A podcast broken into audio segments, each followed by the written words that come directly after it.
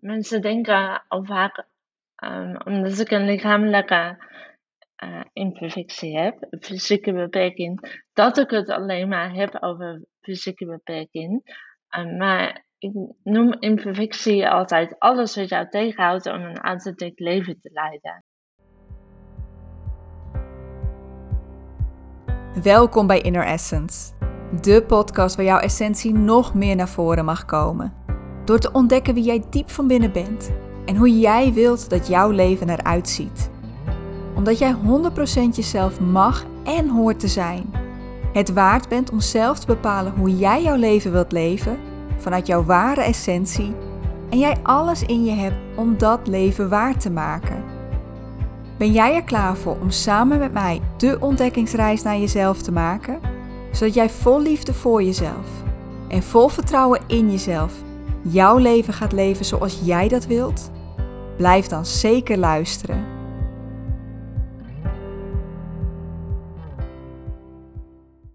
Hey, welkom. Je luistert naar Inner Essence. En ik zit hier vandaag met Evelien Koelewijn.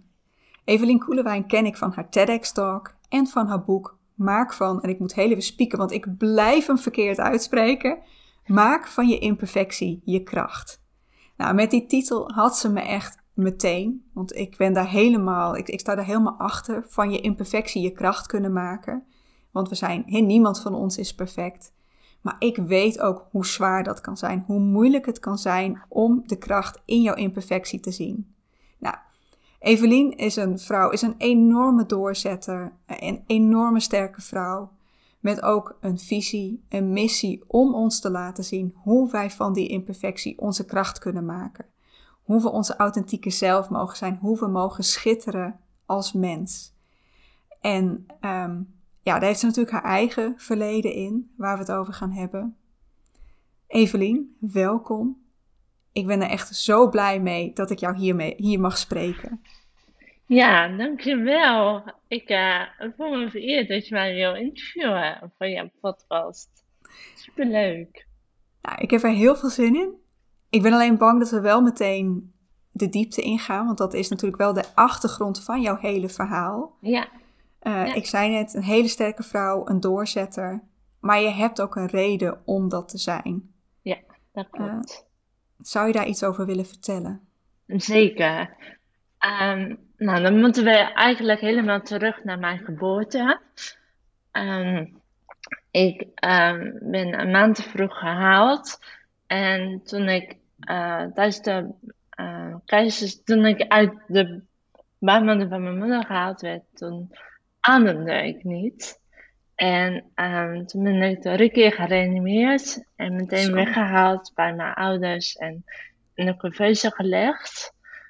Um, en toen was het ook gewoon heel erg spannend ja, of ik weer zou blijven leven. Ja. Um, mijn ouders mochten ook geen geboortekaartjes sturen nog. Dat was toen nog zo.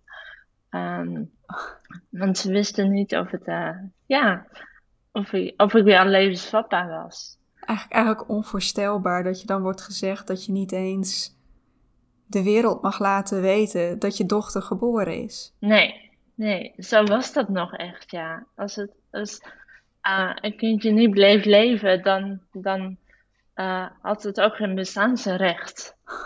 Ja, ja, gelukkig zijn die tijden veranderd nu. Um, ja. ja. Dus dat was allemaal heel spannend. En um, gelukkig uh, mocht ik blijven leven.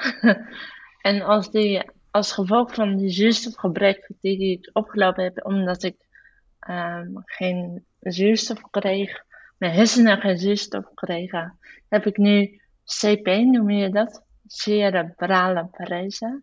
Mm -hmm. En dat is een, um, uh, ja, een kleine hersenbeschadiging heb ik. Waardoor ik net even anders praat en anders loop. Ja, ja dat. Um, ik las in jouw boek, je hebt de eerste jaren van jouw leven heb je een hele gelukkige ja. tijd gehad. Klopt, ja. Met hele lieve ouders die ontzettend ja. blij met jou waren.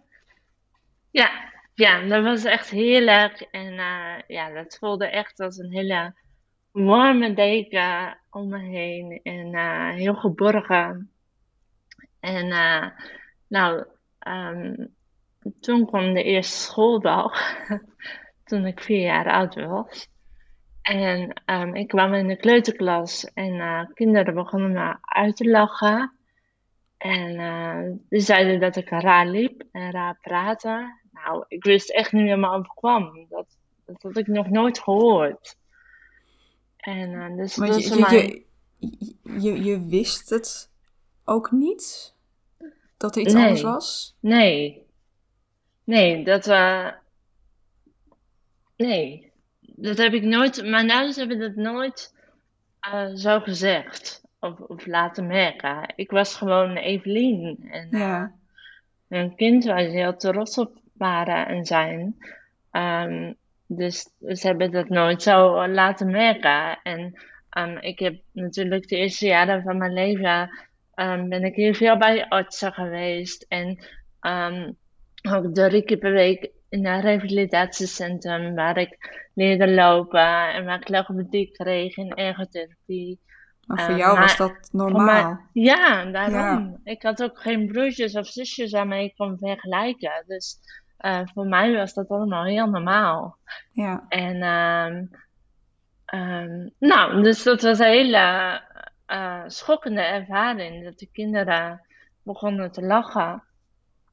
Ehm, en eh, toen kwam ik thuis en ik weet heel goed dat, dat ik had toen de tijd een ambulante begeleidster, hè, die be- begeleidde mij en mijn ouders. Ehm, en toen vertelde ik, oh, de, de kinderen begonnen me uit te lachen. En ik weet nog heel goed dat de ambulante begeleidster tegen mijn ouders zei, nou, het is tijd dat ze nu weer de waarheid hoort. En eh, ze ging op haar heugen zitten. Ze keek me aan en ze zei: Evelien, jij bent gehandicapt. Kan ik nog? Ja, ik voel gewoon nog. ehm, ik was nog maar vier jaar, maar ik weet gewoon. Ik voel nog zo. Ja, die stomp in mijn maag. Zo voelde het. Ik, En ik- ehm, dat, dat moet ontzettend veel impact op jou hebben gemaakt. ja, ja, dat klopt. Op een of andere manier wist ik ook wat het betekende. Ja, want dat is Ehm. inderdaad ook wat ik me... Want ik, ik heb jou dit natuurlijk horen vertellen in jouw TEDx-talk. Ik heb het gelezen in jouw boek en ik dacht... Je wist dus al op vierjarige leeftijd wel wat ze bedoelde. Ja, ja. En dat, ik weet ook niet hoe.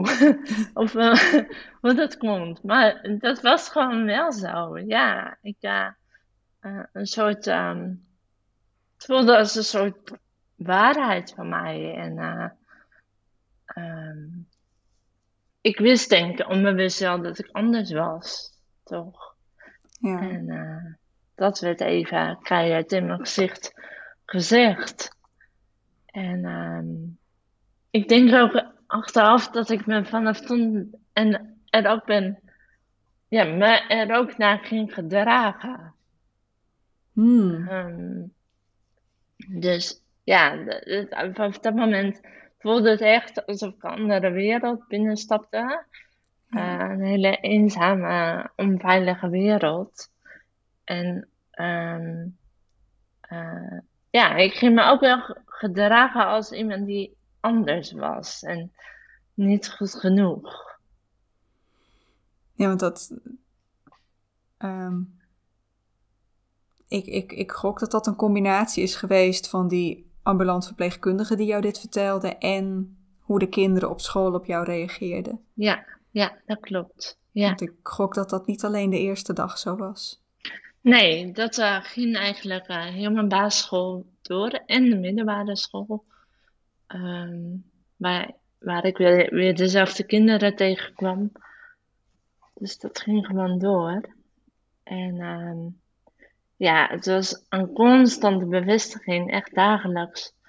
ehm, van jij hoort er niet bij en jij bent zeker niet oké zoals je bent. Ja. Ja, Ja, toen ik dit las in jouw boek, kijk, onze geschiedenis is- is natuurlijk heel anders. Ik heb geen CP. Ehm, maar ik, her- ik herken wel dat gepest worden en Ja. niet mee mogen doen. Dat, eh, je vertelt ook in het boek dat je op een gegeven moment mee mag doen met verstoppertje. Op, eigenlijk op, op aandringen van, van de leraar. En dat voelde zo herkenbaar en ook weer zo pijnlijk. Ja? Heb, heb jij ook zo'n soortgelijke situatie meegemaakt? Ehm, ja, nou, zoals ik zei, onze geschiedenis is natuurlijk wel anders. Mhm. Ehm, ik weet niet precies wat er gebeurd is. Uh, maar ik kan me herinneren dat ik eigenlijk de eerste vier jaar van mijn leven grotendeels alleen was. Oké. Uh, geen andere kinderen om me heen, maar ook ouders die er mentaal niet helemaal waren. Uh, ik, ben als, ik ben als ongewenst kind op de wereld gekomen, dus die veilige haven zoals jij hem beschrijft, heb ik niet op die manier gekend. Nee. Dus voor mij, toen ik eenmaal naar school ging, ik was zoveel mensen niet gewend. Ik was gewend om altijd alleen te zijn. Ja. Dus ik trok me ook heel erg terug. Ja. En pas op het moment dat ik erachter kwam dat dat niet normaal was en dat ik erbij moest horen, ook dat is natuurlijk een overtuiging die je wordt aangepraat. En ik mee probeerde te doen, was ik dat rare meisje wat niet mee mocht doen. Uh, dus Ja. dat, dat herken ik heel erg. Het niet mee mogen doen. Het altijd aan de kant staan. Ehm, en er gewoon niet bij horen. Ja. Ja. En als kind wil je niets liever dan erbij horen. Ja, in ieder geval va- vanaf het moment dat je, in mijn geval, leert dat je erbij zou moeten horen. Ja. Want daarvoor vond ik, ik heb geleerd om alleen te zijn. Ik kon Ja. dat ontzettend goed. Ja. Ja. Ja, precies. Ja, en ik, ik was ook een heel angstig kindje. Dus ik, ik, ik kon niet hardlopen. Eh, ik eh, was niet iemand die overal overheen klauterde. Eh bokjes springen met de rest. Nou, ik, ik kon hoog uit de bok zijn, maar het springen deed ik niet. Nee. Ehm, dus ook daarin snap ik wel dat het niet heel leuk was om met mij tikketje te spelen of met mij verstoppertje. Want ja, ik kon maar half meedoen. Ja. Ja. Ja, dat was in mijn geval natuurlijk ook zo. Ja. Ja. Alleen omdat ik lichamelijk eh, niet mee kon. Ja. En ehm, ehm, wat dan ook heel, ehm, wat mij ook erg is bijgebleven en veel impact heeft gemaakt, is dat ik dan heel af en toe wel mee mocht doen. En dan werd er gezegd, oké, Evelien de mee voor spek en bonen. Ja. Ehm, en dat heeft nog zo lang in mijn leven doorgewerkt. Ehm, la- veel later ook, toen misschien, daar komen we later nog wel op, maar ook veel later nog, eh, toen ik ondernemer werd bijvoorbeeld, dat ik altijd nog dacht, ja, nou ja, ik, eh, ehm, als ik bijvoorbeeld naar een evenement ging van ondernemers, dacht ik, nou, ik doe ook eh, een poging. Ik eh, heb ook een bedrijfje, maar eigenlijk niet echt. Eigenlijk gewoon voor spek en bonen. Ehm, dus ook al eh, was ik volwaardig ondernemer, toch voelde, voelde het alsof iedereen echt heel succesvol was en volwaardig ondernemer, maar ik, nou ja, eigenlijk maar meespeelde voor spek en bonen. Ja. Ja, die overtuiging is zo ontzettend diep gaan zitten. Ja, enorm. Ja. Ja. Is, dat, is dat voor jou ondertussen ook veranderd? Ja, dat is zeker wel veranderd. Ja, ik voel hem heel af en toe nog naar boven komen. Ehm, maar gelukkig herken ik hem nu. Ehm, en, en weet ik ook wel dat dat niet zo is. Ja. Ja. Wat heeft jou daarin geholpen? Om te, om te leren zien dat die overtuiging helemaal niet de waarheid is. Ehm, ja, een, een paar dingen, een paar gebeurtenissen. Ehm, dat was eh, ehm, toen ik ondernemer werd. Toen eh, ik begon als fotografe. Eh, en ik, nou ja, er zijn natuurlijk een heleboel fotografen. Dus ehm, ik ik vroeg me af hoe ik me kon onderscheiden van anderen. En ehm, toen had ik een gesprek met een ondernemerscoach. En zij zei, Evelien, jouw beperking, dat is jouw kracht. Want dat is wat jou onderscheidt van anderen. En, Wat eh, deed dat met je? Om nou, dat zo te het- horen. ik vond het belachelijk. Ik vond het echt zo raar. ik had nog nooit zoiets vreemds gehoord. Dat was echt... Uh... ja, ik, kan, ik kan me heel goed voorstellen dat jij jouw beperking niet als je kracht zag. Absoluut niet, nee. Ik zag het alleen maar als, uh, als iets dat enorm in de weg zat. En uh, als iets dat mijn leven enorm moeilijk maakte. dus hoe zou een kracht het zat me in de weg bij al mijn dromen die ik zo graag waar wilde maken. Ja. En um, zo zag ik dat. Um, maar toch heeft hij me heel erg geraakt. Het is zo grappig dat um, opmerkingen waardoor je verontwaardigd bent, zeg maar, dat zijn vaak wel de, de opmerkingen waar een kern van waarheid in zit. Want anders raken ze je niet zo, daar ben ik ervan overtuigd. Ja, dat geloof ik ook wel, ja. Ja. ja. Um, weet je, als ik tegen jou zeg, uh, nou, uh, je bent een kikker, dan uh, doet je niks, want je weet dat je geen kikker Klopt. bent. Dus ja, ja dat, dat maakt niet uit. Maar als ik iets van jou zeg met jou, waar jij zelf onzeker van bent, of waar je, wat je anders mag zien, dan, um, ja, dan, dan, komt het dichtbij en dan, dan raakt het. En zo raakte deze mij. Uh, maar in een positieve zin wel. Uh, na de verontwaardiging kwam al heel snel het inzicht dat ik er misschien eens anders naar kon kijken. En ik begon ook af te vragen: ben ik echt zo druk met normaal willen zijn? Hmm. Uh, dat ik helemaal voorbij ga aan wat ik hier te doen heb in dit leven. En ehm, uh, ik kwam toen ook een quote tegen rond die tijd van Maya Angelou. Hij had ook hier heel groot. um, if you are always trying to be normal, you will never know how amazing you can be. Ja. En, ja Ontzettend krachtige quote, inderdaad. Ja. ja. Ja, die raakte me echt tot de diepste van mijn ziel. En toen dacht ik, ja, ik ben, weet je, zoveel jaar was mijn hoogste doel om normaal te zijn.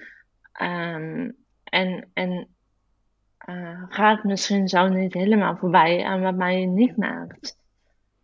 En um, dan hoor ik, ja, hoe ik mijn lichaam laat schijnen. Dus dat heeft echt een hele grote um, verandering teweeggebracht. En toen ging ik meer delen over um, over mijn beperkingen. Dat begon eerst gewoon met vriendinnen. Mm want ik had al hele goede vriendinnen. Maar we hadden het eigenlijk nooit over mijn lichamelijke beperkingen. Um, ik denk dat zij. Um, nou, ze zagen me ook echt als Evelien. Uh, wat natuurlijk ook heel mooi is. Um, maar ik denk dat zij zich misschien er wel ongemakkelijk over voelde.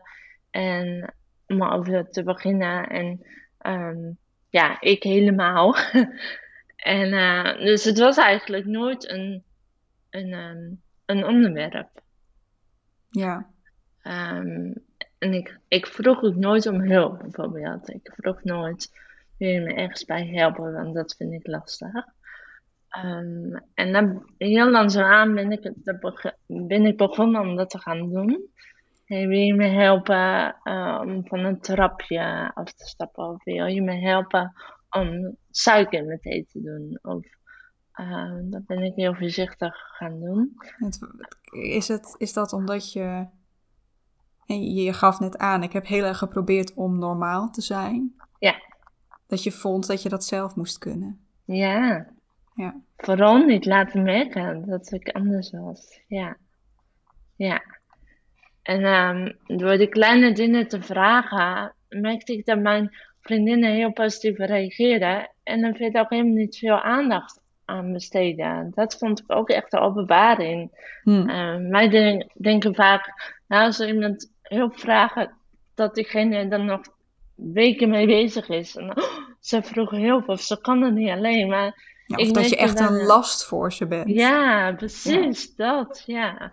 Terwijl hè, mijn vriendinnen die, die geven even een arm. En als we het af zijn, dan praten we weer gezellig verder. En dan is het moment even voorbij. ehm, dat is helemaal geen last voor ze. Dat merkte ik echt. Ja. Ehm, en ik begon er ook over te praten. Van, hey, eh, ik vind het lastig om te doen. En, eh, of om je hulp te vragen. Eh, hier en hier loop ik tegenaan. Ehm, en wat ik ontdekte is dat mijn vriendschappen veel meer zich verdiepten. Ehm, omdat ook doordat ik open, ik geloof echt dat kwetsbaarheid aanstekelijk werkt. Mhm.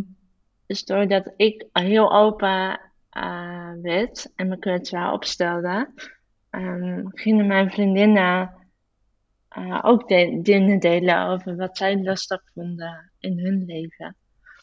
Um, dus die verdiepingen werden, of die verbindingen werden veel dieper.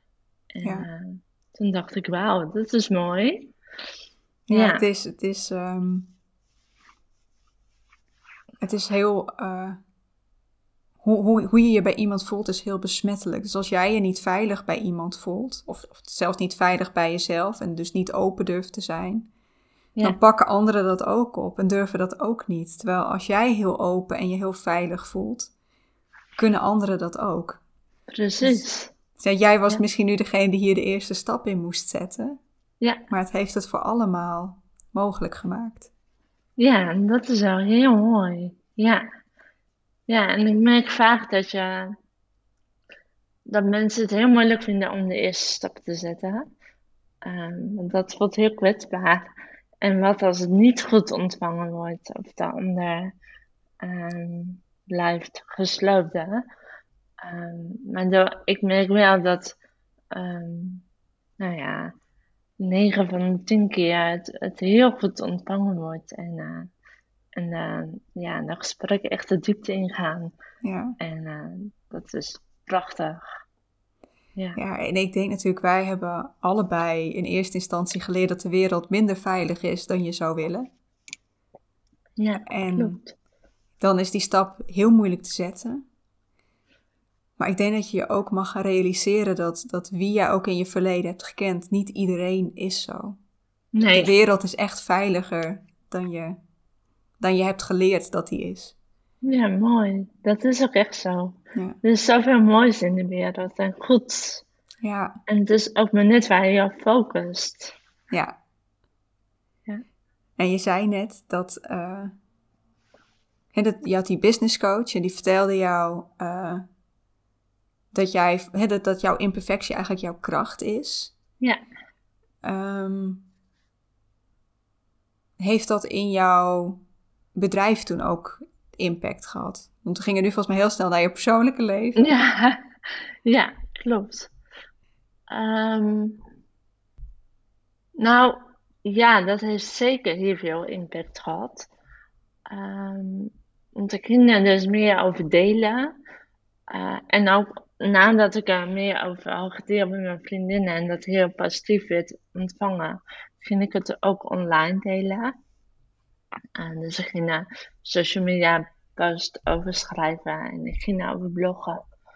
Ehm, en dat had dus gevolgd dat steeds meer vrouwelijke ondernemers eh, vroegen of ik eh, foto's van hun wilde maken.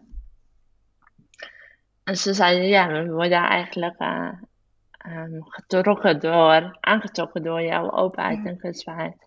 Waardoor wij het gevoel hebben dat, dat, het- dat we ook onszelf mogen zijn bij jou. Ja. Eh, dat we ons niet mooier hoeven voor te doen dan we zijn. En ehm, ik had zelf, had zelf zo'n ontwikkeling doorgemaakt met mezelf accepteren na die opmerking en mezelf omarmen zoals ik ben.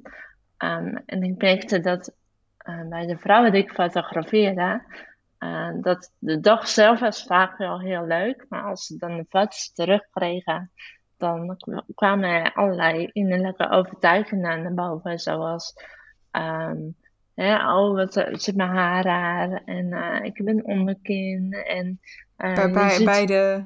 bij de vrouwen die ik had gefotografeerd, ja. Ehm, als ze de resultaten van de foto zagen. En ehm, toen dacht ik, ja, dat, daar wil ik wat mee, zeg maar. Ik wil dat, eh, ehm, ik wil kunnen delen hoe mijn proces is geweest. En um, toen werd eigenlijk, en zo heb ik die overtuiging van uh, dat ik voor spek en bonen meedeed, zo heb ik die eigenlijk omgedraaid. Mijn, mijn missie om, om, om te laten zien hoe je van je infectie je kracht kan maken, uh, die werd groter en groter. En die werd groter dan mijn angst. Mijn angst om afgewezen te worden, mijn angst om uh, voor spek en bonen mee te doen. Um, ja, die werd groter dan mijn angst. En dat, dat heeft jou een hele hoop veranderd. Ja, ik kan me, ik kan me zeker voorstellen dat. Ik zou me ook heel goed voor kunnen stellen dat ik, als ik een fotoshoot bij jou zou doen, dat dat inderdaad een, een veiliger gevoel geeft. Dan als daar een of andere perfecte fotograaf staat. Uh, zelf ook helemaal gestyled, netjes in de make-up er perfect uitziet. En dat je dan denkt, en nou moet ik. Ja. Uh, nou, ik kan me voorstellen dat dat wel heel positief, dat, dat je het op die manier inderdaad als je kracht in kunt zetten. Ja, ja. ja. Dus ik ging de vrouwen ook, uh, ook coachen van tevoren. Hmm. Uh, we hadden eerst een coachsessie en daarna de fotosessie. En dat was heel krachtig samen. Helaas is dat lichamelijk te zwaar voor mij. Ja. Uh, dus dan kon ik, ja, dan kon ik helaas niet meer doorgaan. Um, en nu focus ik me op, uh, op schrijven en spreken. Ja, want je hebt een boek geschreven. Maak van je imperfectie je kracht.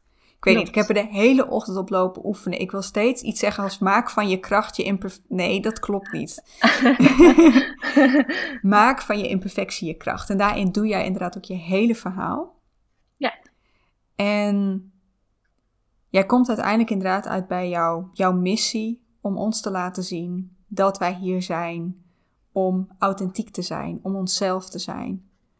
En dat, dat, dat we onze imperfectie onze kracht mogen maken. Ja. Maar wat, wat is in jouw ogen dan een imperfectie? Een imperfectie is een mooie vraag, want um, mensen denken al vaak, um, omdat ik een lichamelijke uh, imperfectie heb, een fysieke beperking, dat ik het alleen maar heb over fysieke beperking. Mm -hmm. um, maar ik noem imperfectie altijd alles wat jou tegenhoudt om een authentiek leven te leiden. Hmm. Ja, en dat dus is vooral een mentaal proces, denk ik. Absoluut. Al die overtuigingen. Ja. Ik ben niet goed genoeg. Mensen of niemand houdt van me. Ik ben geen liefde waard. Ja. Ik ben het niet waard. Ja. Ja, ik ben er nog niet klaar voor. Ja. Ja. En, en hoe kun je in jouw ogen dan daar je kracht van maken? Want ja, ik kan me ook heel goed voorstellen dat als je, dat, als je alleen die gedachte hebt, dat je denkt, nou dat, dat is echt iets wat me alleen maar in de weg zit.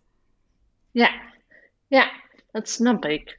Um, uh, ja, wat, ik kan eigenlijk alleen maar.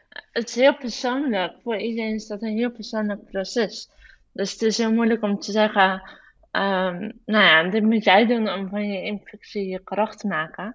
Maar wat ik heb ontdekt, um, is dat uh, ik haatte echt mijn lichamelijke beperkingen uh, zo erg, omdat um, dat mij mijn ogen anders maakte. En um, ja, ik daardoor niet het leven kon leiden wat, wat ik wilde leiden, dacht ik. Um, en uh, toen mijn klanten zeiden, uh, weet je, door jou, doordat jij zo open bent en kwetsbaar over, over je beperkingen, um, daarom willen we juist met jou werken. Uh, toen merkte ik, hé, hey, ik hoef mijn beperkingen niet alleen maar mijn imperfecties te omarmen, ik kan ze ook inzetten als kracht. Ja. Um, en zo denk ik dat iedereen, bijvoorbeeld als je, als je iets, iets hebt meegemaakt of uh, als je dingen hebt die je tegenhouden, uh, je kan ze omdraaien. Je kunt ze delen. Je kan andere mensen misschien mee bemoedigen. je kan empathie hebben voor anderen omdat je weet wat ze hebben meegemaakt. En zo kun je het omdraaien naar je kracht. En ik ben er wel overtuigd dat iedereen dat kan doen. Ja. Ja. Ja, ik zei net al in de introductie. Een hele sterke vrouw, heel veel doorzettingsvermogen. Uh, ik kan me voorstellen, want dat schrijf je ook in je boek, hè, dat, dat je eigenlijk het gevoel hebt gehad dat je altijd harder moest werken dan anderen. Ja. Dat dat ook wel eens, dat je het wel eens zat bent om te horen dat je sterk bent en dat je zoveel doorzettingsvermogen hebt. Ja, ja, dat klopt. Um, ik heb dus heel mijn leven zoveel gehoord. Evelien, ben jij een doorzetter? Um, en dat is op zich natuurlijk een heel mooi compliment. Maar het werd een deel van mijn identiteit. En, ja. Um, ik zie de zacht doorzetten heel erg als um, moeten strijden. Moeten streven naar, um, ja, naar bepaalde hoogtepunten en mijlpalen. Um, en ja, daar werd ik gewoon enorm moe van. Ja. Het altijd maar moeten strijden en het altijd maar uh, iets moeten, doelen moeten halen. En um, ja, op een gegeven moment dacht ik, um, dat stukje identiteit, dat, die doorzettingsvermogen, dient dat mij nog wel? Hmm. En is dat nog wel uh, wie ik ben en vooral wie ik wil zijn? En dat is ook een hele belangrijke vraag natuurlijk. Ja. Wil je het zijn? Precies. En dan kan iedereen in de hele wereld kan dat dan, kan dat dan zeggen. Maar uh, dat jij er bent, maar, maar, maar, wil jij die persoon wel zijn? En um, dat is heel goed om je dat af te vragen. En ook heel confronterend. Want het was ook, het was ook een stukje. Ja, het was echt een stukje identiteit, wie ik was. En ik, ik, um, ik haalde daar ook bevestiging uit. Ik vond het ook hmm. fijn om te horen. Ik denk, je bent een doorzitter. Totdat ik eh, op een gegeven moment begon ik te merken dat ik het niet meer fijn vond om, uh, om te horen. Um, dus dat was heel uh, bijzonder. En wat, wat heeft dat voor jou veranderd? Um, nou, dat ik eigenlijk um, bedacht, ik wil, ik wil niet meer doorzetten. Ik wil zacht zijn voor mezelf. Ja. Hmm. Ik wil, um, ik wil gewoon zijn. En niet altijd maar strijden. Niet altijd maar streven naar naar hoger en beter. En ik ben gewoon goed zoals ik ben. Ja, en het heeft me heel veel gebracht, hè, het doorzetten. Uh, mijn vader vertelde laatst nog dat ik als een heel klein kind, toen was ik drie, tweeënhalf, drie, en dat ik toen al zei, ik ga lopen. Want ik kon eerst niet lopen. Um, en dat ik zo'n zo strijdlust had, als zo'n klein kind al. Dus het zat wel in je, die strijdlust. Het is wel echt. Ehm, het is niet per se dat je dat hebt aan moeten leren, klinkt. Nee, nee, nee. Ehm, maar ik mag het nu weer weer meer afleren. Mm. ja. En, en, lukt dat? Ja, jawel. Ja. Ja, ik leer echt om, uh, om zacht te zijn van mezelf. En om. Uh, om los te laten wat er allemaal moet in mijn hoofd. Ja. Ja. Ja, en ehm, in je boek schrijf je dat je uiteindelijk jouw beperking hebt leren omarmen, toch? Ja, klopt. Ja, en um, ik schrijf, schrijf daar ook in um, dat hoe belangrijk het woord omarmen voor mij is. Dat dat ja. Eh, heel anders voor mij voelt dan accepteren. Uh, dat accepteren, uh, en dat is voor iedereen heel persoonlijk, hè? Maar accepteren klinkt voor mij alsof, alsof je het een soort van leuk moet gaan vinden. Hmm. um, terwijl Ehm, nou, ik heb dan een CP en dat uitzicht ook wel eens in een spastische schok. Ehm, en als ik s ochtends vroeg uh, lekker met mijn half hoofd een kopje koffie wil maken en ik krijg een spastische schok en alle melk ligt op de grond in plaats van uh, in mijn beker. Dan, dan, ben ik er, dan denk ik echt niet, nou, wat geweldig dat ik CP heb. Dat, dan baal ik ook heel erg. Um, mensen zeggen, vragen ook wel eens: heb je je beperkingen nu helemaal geaccepteerd? Nou, nee, dat. Um, ik denk niet dat dat kan. Dat dat nee. een soort punt is waarin je 100% elke dag 100% uh, eh, jezelf helemaal accepteert. Dat um, je hebt altijd periodes in je leven, of dagen, dat je je heel erg goed voelt. En dagen, uh, ja, dat, dat je behaalt van je. Ja, van, van iets wat er gebeurt, of van jezelf, of um, ja, dat kan van alles zijn. Um, ik, ik ehm, vind, alleen... Ik vind, oh. Sorry. Nou, ik, ik, ik vind het wel heel mooi hoe je dat zegt. Want ik denk dat heel veel denken dat als ze eenmaal met zichzelf aan de slag gaan, met persoonlijke ontwikkeling, we willen naar dat punt dat we altijd blij met onszelf zijn en onszelf helemaal geweldig vinden. Ja. Maar dat, dat is het leven niet. Nee, nee. Laat zei iemand ook tegen mij, dit wil ik helemaal niet horen.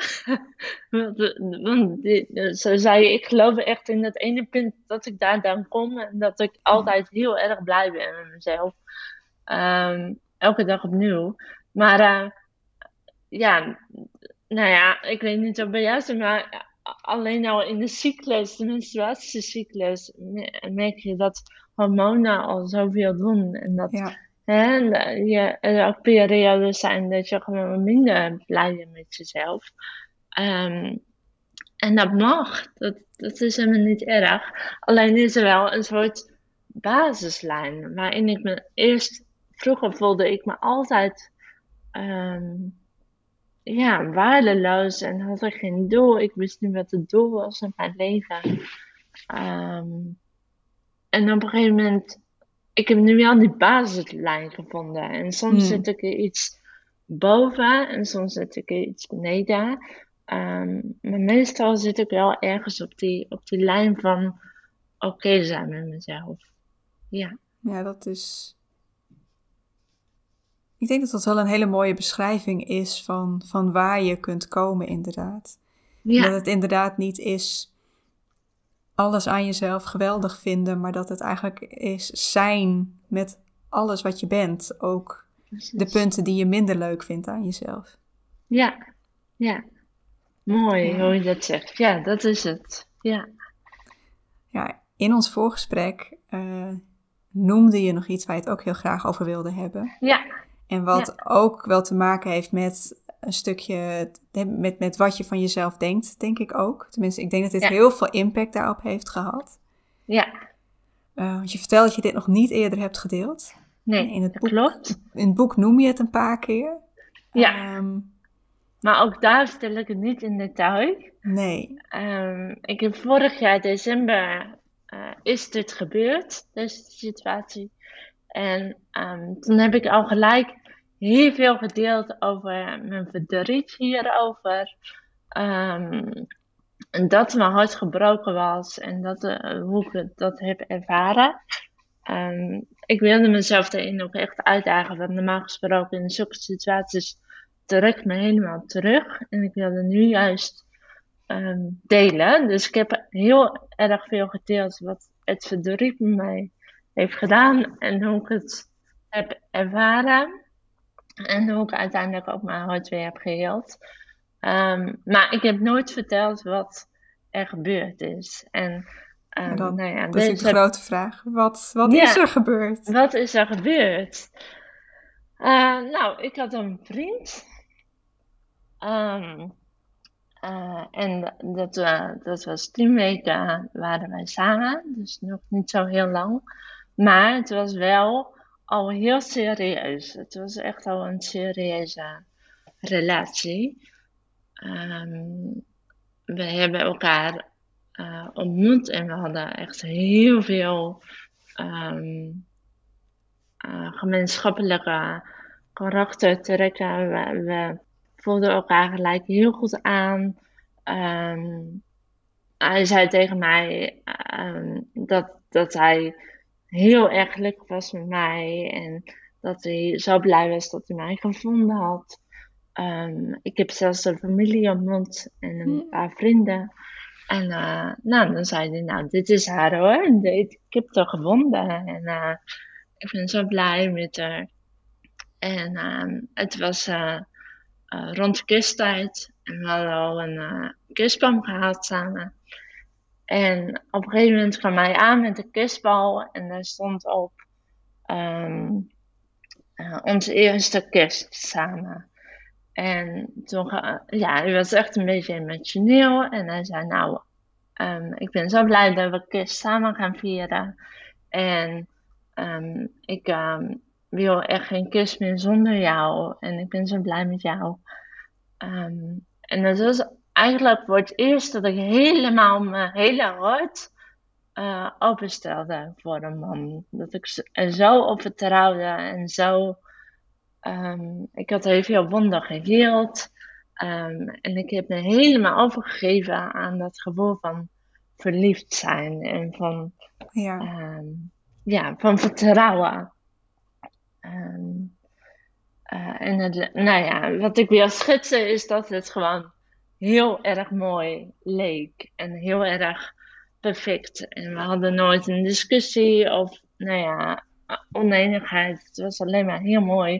Dus ik zat echt in, op, op een enorme roze wolk. En hij gaf mij de kistbal. En twee dagen later, echt twee dagen later, um, werd hij op de ochtend werden we wakker. En toen zei hij, ik zeg dat ik van je hou, maar ik voel het niet meer. Twee dagen? Ja. Ja. En um, vervolgens heeft hij het, is hij even weggegaan. En twee, een paar uur later kwam hij terug. Toen heeft hij het uitgemaakt. Um, en een paar uur later heeft hij me overal geblokkeerd. Zo. En dat was dat. Ja. Ja, ik, ik, ik, ik probeer een beeld te krijgen van wat daar dan gebeurd moet zijn, maar dat is, ja. is niet te bevatten. Nee, dat was het ook niet. Ik was gewoon in een soort shock. Dat, het, was, het was ongelooflijk. Ik kon het gewoon niet bevatten. En um, um, ja, het voelde. En dat was wel. Het verbaasde me ook wel hoe hard het me raakte. Um, nou, het voelde echt alsof, ik, alsof mijn hart zomaar bij het asfalt uh, was gegooid door hem. Hmm. Ik, had me zo, ik had een hele hart gegeven. Uh, je vertrouwen was zo groot. Ja, ja. ja. En hij gooide het weg voor mij gewoon alsof het echt niets was.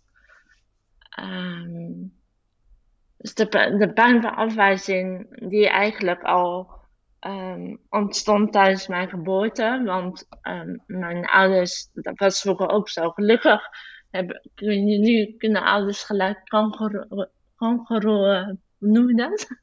Met een kind, meteen een kind vasthouden en zo. Um, maar vroeger was dat nog niet. Dus de eerste paar weken van mijn leven mochten mijn ouders mij niet vasthouden. Ja, want jij lag in de couveuse. Want ik lag in de couveuse, ja. Um, dus dat, dat, daar is al zo'n stuk, ja, een stuk verlatingsangst is daar uh, ontstaan. Ja. en natuurlijk het, het constant afgewezen worden van de kinderen uh, op school. Um, dus die, die wond, die verlatingsangstwond, die, ja, die werd natuurlijk enorm getriggerd door deze ja. situatie. Um, dus het was uiteindelijk, nu zie ik het ook als een hele mooie uitnodiging om, om dit verder te helen. Um, maar dat zag ik aan het begin natuurlijk niet. Er was alleen maar pijn en verdriet en ongeloof. Um, ja, dat was heel heftig. Ja, ik denk dat, dat ten eerste ehm, het feit dat je hart gebroken kan worden, zegt al iets over hoe moedig je bent geweest om überhaupt je hart open te stellen. En dat, dat geldt voor iedereen die dat is overkomen.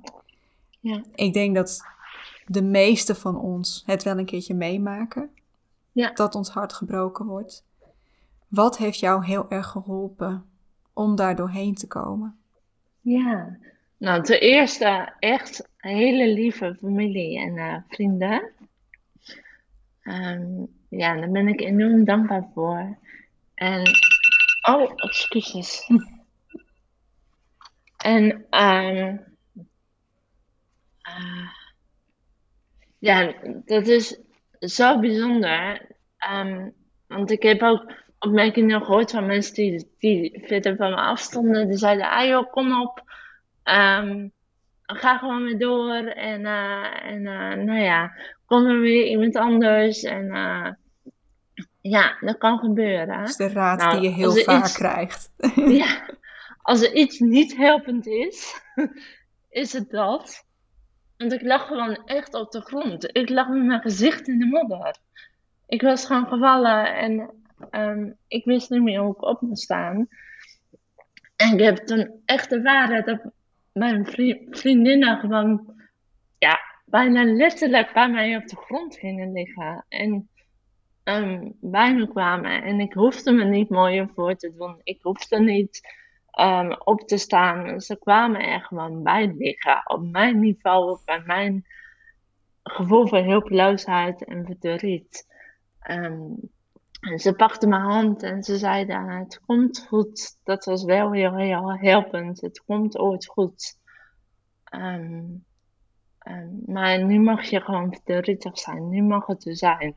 Want het is gewoon heel erg en het is gewoon heel verdrietig en het is onbegrijpelijk. Um, dus dat mag het nu gewoon zijn. En dat is ook wat ik ook echt heb geleerd en weer onthouden van voor als iemand in mijn omgeving zo diep zit, um, dat ik, de, hoe belangrijk het is om niks te willen fixen en niks te hmm. willen oplossen, maar om gewoon te zijn. Om, om, te zeggen, het mag. Je mag verdrietig zijn, je mag wanhopig zijn, je mag denken dat het nooit meer goed komt. Um, en ik kom erbij, ik kom erbij liggen en ik hou je hand wel vast en ik ben er. Ja, en dat heeft mij echt uh, enorm geholpen.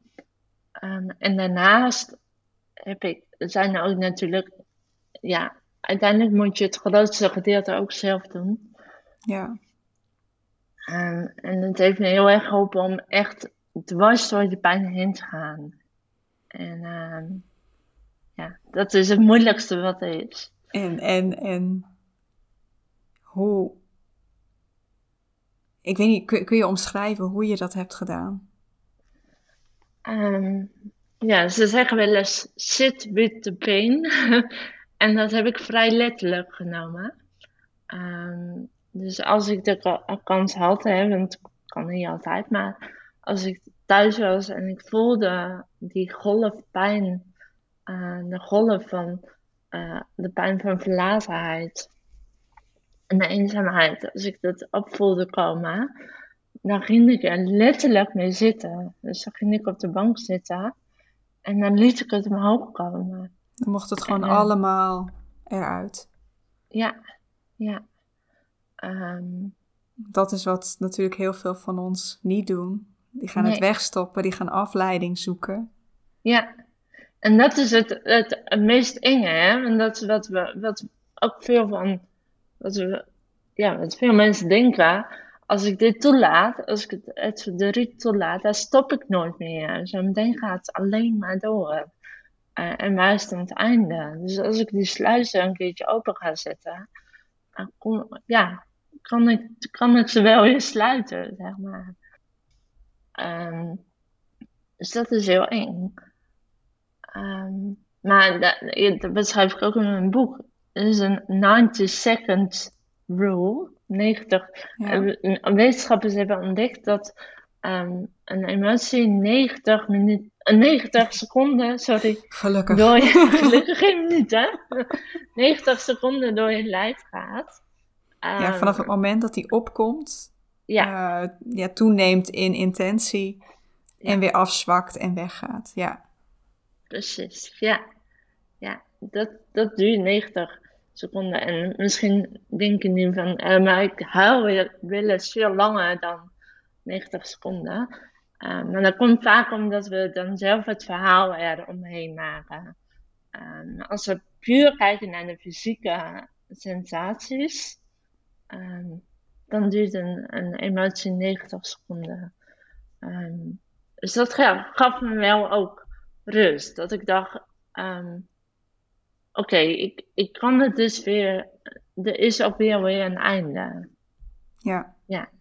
En dat was ook. Ja. Ja. En dat was, ja, dat was gewoon, een- maar het was een ontzettend moeilijke periode. Ik kan het niet eh, mooier maken dan het is eigenlijk. Nee, maar jouw, Eh, jouw les hierin is eigenlijk laat het er zijn. En Ja, ga er doorheen. ja. Ja. En als ik het goed heb begrepen, want ik volg jou ook op, eh, op Instagram. Je hebt het wel weer aangedurfd om je hart Ja? open te stellen. Ja, dat klopt. In april vorig jaar, toen, eh, toen kwam er weer een man op mijn pad. Een hele lieve man. En ehm, ja, dat, het was heel erg spannend om mijn hart weer open te zetten. En ehm, die roze wolk die, waar ik eh, de vorige keer bij, die andere man op zat, ehm, ja, die, die was aan het begin helemaal niet. Eh, dat durfde ik gewoon niet. Nee. Ik was wel verliefd, ehm, maar ik durfde niet meer helemaal die roze bril op te zetten. Want ik was zo bang dat ik weer heel hard zou vallen. En dat heeft echt wel een paar maanden geduurd voordat ik eh, het vertrouwen weer toe kon laten. Dus ja, mijn vriend heeft daarin heel veel geduld moeten hebben. Mm. Ja.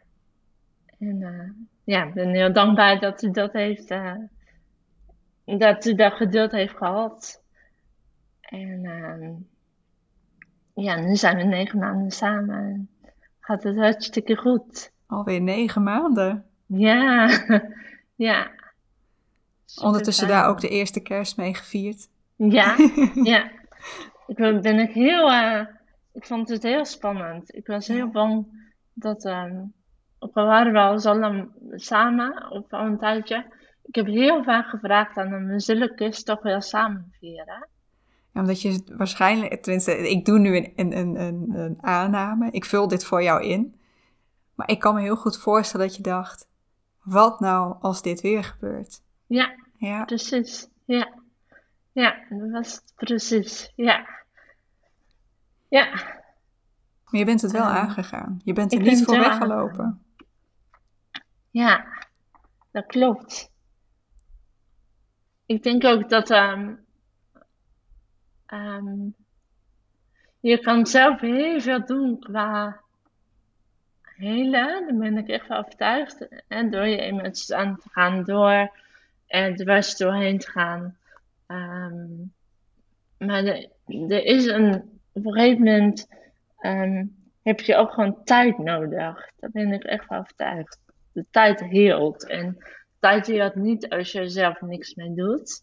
Maar, er is, als je zelf ook aan werkt, dan is er ook wel ehm, een component tijd. En je moet het ook de ruimte geven om te helen.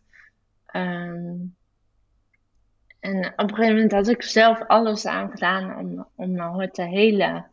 En toen wist ik, eh, nu heb ik alleen nog maar tijd nodig. Hm. En eh, de, de tijd moet verstrijken. Ehm, en dat mag ik de ruimte geven. En eh, ehm, ondertussen mag ik mijn hart weer open gaan zetten. Ja, Ja, als je... en Hm? Ben erg blij dat ik dat gedaan heb. Ja.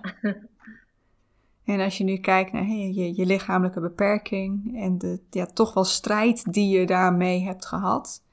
ehm, ik denk niet dat elke luisteraar zich direct herkent in het hebben van een lichamelijke beperking, maar wel in al die overtuigingen die je tegenhouden, die je klein houden. eh, het gevoel hebben er niet toe te doen, het gevoel hebben niet normaal te zijn. Ik denk dat de meeste luisteraars ook wel eens te maken hebben gehad met een gebroken hart, waardoor ze eh, ook in hun zijn geraakt zijn, waar dat hele Ja. stuk weer omhoog komt van eh, ik doe er niet toe, mensen houden niet van me, ik ben niet geliefd. Ja, ja. Wat, wat wil je hen meegeven?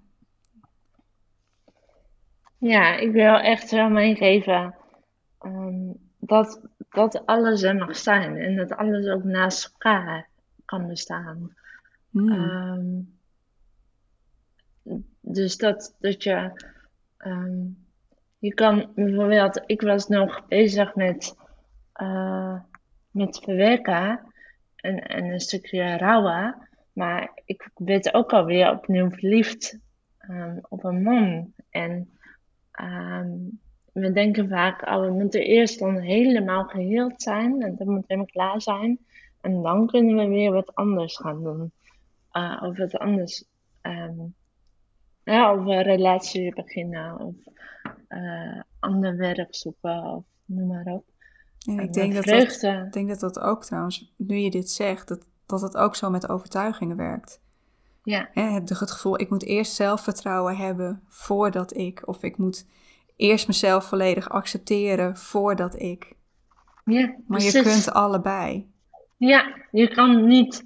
Eh, je kan zelf. eh, moet werken nog aan zelfvertrouwen. En ehm, op een podium gaan staan, bijvoorbeeld. Want dat heb jij gedaan. Ja, dat klopt. Ja, ja.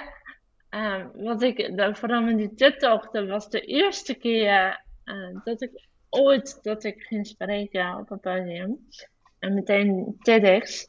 Eh, dus ja, dat vond ik zo spannend. Oh. En, en zo eng. Ja, Ik kan het me helemaal voorstellen.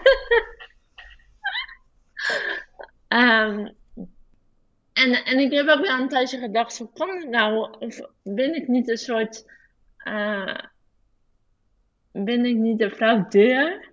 Ehm, want ik vertel op het podium over zelfverzekerd zijn en jezelf helemaal goed vinden zoals je bent. Maar ondertussen ben ik op sommige vlakken van mijn leven nog zo onzeker. Ehm, maar ook dat mag er dus naast, nog naast elkaar bestaan. Ja, Ehm, en, en mag er gewoon zijn. En ik denk, hoe meer je jezelf toelaat eh, om alles naast elkaar te mogen la- te laten bestaan, ehm, ja, hoe meer vrijheid je ervaart.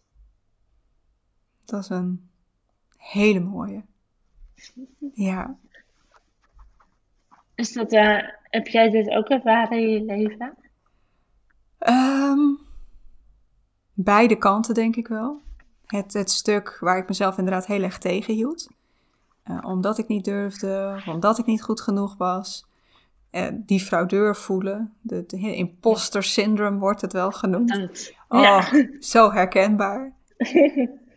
Maar dat is deel van dat, van, van je persoonlijke groei, van dat zelfontwikkelingsproces. Dat je gaat zien dat dat ook maar een verhaal is wat je jezelf vertelt. Ja. En dat je, daar, dat je ervoor kunt kiezen om het dan toch anders te gaan doen. En natuurlijk, dat lukt nog steeds niet altijd. En, Nee. ehm, maar ook dat inderdaad is dan wat er even mag zijn. Dat het even niet lukt. In plaats van dat je jezelf dan helemaal kapot gaat maken en weer kwaad op jezelf wordt omdat het weer niet lukt. Ja. Dat je ook tegen jezelf mag zeggen: Oké, nu is het zo. En de volgende keer, dan gaan we er gewoon weer voor. Ja. Ja. Dat mag er echt zijn. Ja. Ja. Ik denk dat we er redelijk doorheen zijn. Tenzij jij nog heel graag iets wil delen. Ehm, Iets wat ik vergeten ben te vragen. nee, ik denk dat we een heel mooi ges- gesprek gehad hebben. Ja, waar kunnen mensen jou vinden? Ehm, op Instagram, um, evelien.ikerk.koelewijn. En mijn website is evelienkoloewijn.nl. En daar kun je ook mijn boek Maak van je kracht vinden.